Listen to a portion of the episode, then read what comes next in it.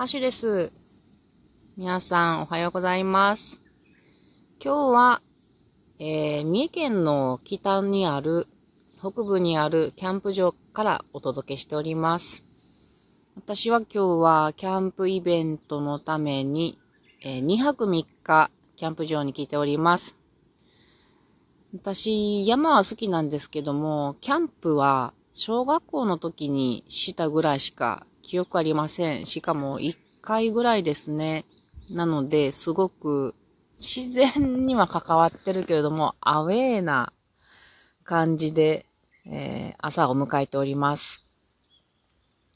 今、あの、お湯を沸かしながらね、ガスでお湯を沸かしながら、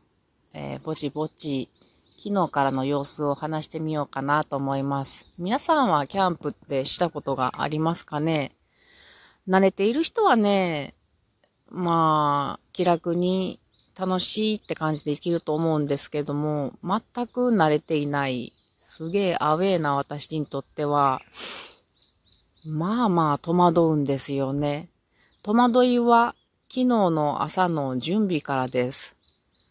昨日の朝はまあ、森のお話会の翌日だったので、げっそりしてたんですけども、午後にはこ、こちらに来ていたかったので、朝、えー、ゆっくりもそんなにできず、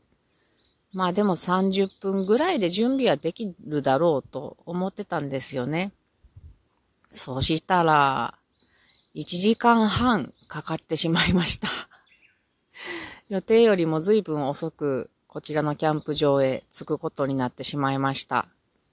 いろいろと手間取りましたね。準備してる時に思ったことが、山小屋に一泊する感じとは、こちらのキャンプに持ってくる感じ、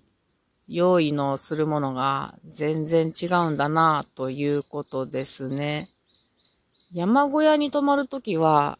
結構高いところまで歩いてってから止まるので、荷物をすごく最低限にするんですよね。まあ、テント泊じゃないから、料理の準備はしなくてもいいんですけどもね。でも、水とかは持ってかなあかんところが多い気がするし、うん、水が一番重たいんだろうかな。で、服もそんなにいらないしね、最低限考えていけばいいんですけれども、なんかこうサバイバル的な。でもキャンプは、ここまで車で来ましたし、このキャンプサイトのすぐ脇まで車で来れるので、持ってこれるのものを持ってこれるんですよね。何、今当たり前のことを言いましたけれども、そこになんか戸惑う。荷物は少ない方がいいけれども、例えば私やったらすごく余分なもの持ってきましたよ。ギター持ってきたし、譜面台持ってきたし、譜面も持ってきたし、あと音楽プレイヤー、あの、Bluetooth のススピーカーっていうのかな、も持ってきたりしています。なので、車で詰めるんやったら、ああれも、あれも、あれもな、みたいになって、なんかこう、結局荷物が結構多いな、みたいな感じになりました。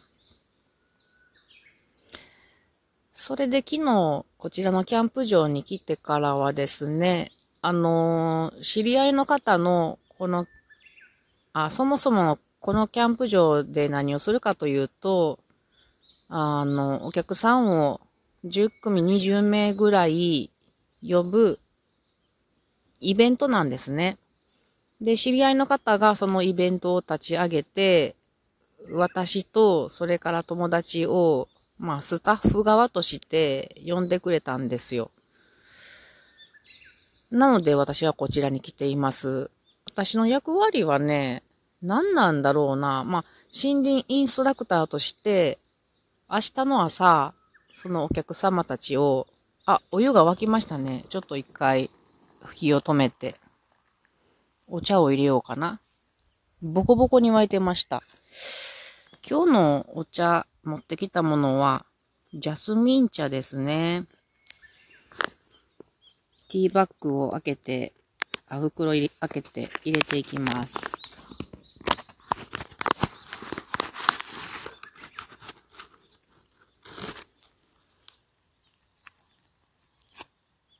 じゃあ入れました。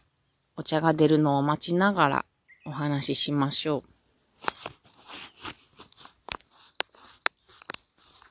う。まあそんな感じでですね、私は森林インストラクターとして明日の朝、お客さんをこの敷地内にある公園の中を案内する。案内する。まあそんな感じでね、役割は一応もらってるんですけれども、ほとんど私することはないような気がしてますね。昨日打ち合わせとかしたんですけれども。友達はグリーンウッドワークをする人で、で、彼女は今日、えー、実演しながら販売をするという大役ね。これ素晴らしいですよね。を担っております。で、この3人で、えー、2泊3日やるわけです。今日の、えー、昼前ぐらいかな、あの、お客さんがバラバラとゆるい感じでいらっしゃいますので、それまでに私たちは、お昼ご飯とか、今日の夜のとか、明日の朝のお客さんに出すご飯の準備などして、まあ、のんびり過ごすらしいですが、いかんせん私には よくわかってないですね。もう、本当にあの、準備も何もできへんだから、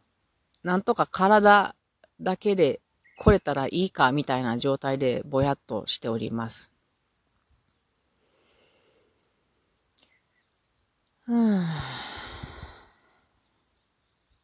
まあ疲れてるんですけどもね。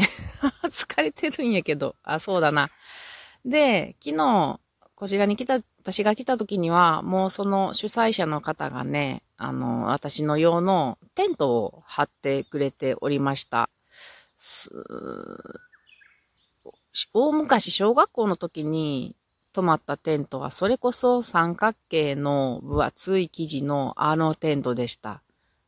だからこういう最新のテントっていうのは入ったことがないのでどんなんだろうと思ってたんですけどもね。うん、とっても機能的なんですね。網戸がついてるし、なんかパッチワークみたいにあちこちにジッパーがついてて、それぞれ開くようになっていて、このジッパーを開いたら、うん、生地がめくれる。で、こっちのジッパーを開いたら、網戸の仕様になるなど、複雑ですけど、機能的だなっていうのいうのが分かったのと、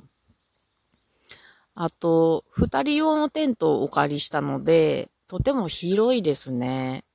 テント買うなら、二人用はいいねと思いました。それから夜寝れるかなって不安やったんですけども、寝れたような寝れないようなですね、1時間か2時間ごとに起きてたような気がします。何かね、物音がするんですよね。何だったんだろうか。よくわかりませんけど、それで目が覚めたりして、頭はすごく朦朧としたような感じですね。思ってたよりは、あのー、快適に寝れたような気がしますが、朝方、まあ起きてですね、ふとまあ明るくなってからです。まあ、あの、自分の寝ている周りを見たところ、濡れてるんですよね、じっとりと。で、ところどころも、あの、水の玉が浮き、浮き上がっているっていう。こんなになるんや、と思いましたね。私よく知らんから、あの、床の生地って水を通さないんだと思ってたんですけども、まあ、四つ湯とか、あと私の呼吸とかでね、あの、そうなるんだっていうことを主催者の方に教えてもらいました。だから私そんなことよく知らなかったので、あの、寝袋ですね。寝袋は自分で持ってきたんやけど、なんかおねしょみたいになってあるので、今干してありますが、おねしょではありませんよ。そんな感じでテント泊えー、貴重な機会を、体験をさせてもらいました。今夜はもうちょっと安心して寝れるのかな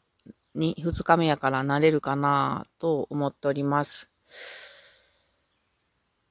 そんな感じですね。なんか、あの、やはりこのキャンプイベントをなさる主催者の方は、こういうことをずっとやってきていらっしゃるので、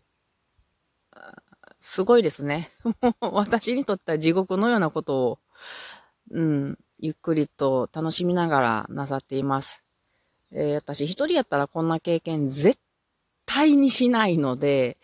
いい経験をこの2泊3日でさせてもらってるなぁと思っております。しかし何の役に立ってるのだろうか私はってずっと当初から思いながら、やっぱり今も思ってますね。なるべくなんか力になれることを頑張りたいと思いますが、まあ、ゆったりと楽しまさせてもらおうかなと思います。ただ一つ分かったことは私ギター持ってきて歌つ歌うつもりやったし、その Bluetooth スピーカーも持ってきて音楽も聴きながらなんて思ってたんですけど、キャンプ場は音楽というものを一切禁止なんですね。ちょっと驚いたな。まあ、そりゃそうかと思ったんですけど、結構数年前にあのバンガローのキャンプで泊まったことがあるんですけど、そこはね、音楽 OK やったりしたんでね、弾き語ったりしましたが、私分かったことは、あ、音楽のないキャンプは無理だなってなんとなく思いました。どっかで公園とかで弾こうかなと思います。それでは皆さん、またね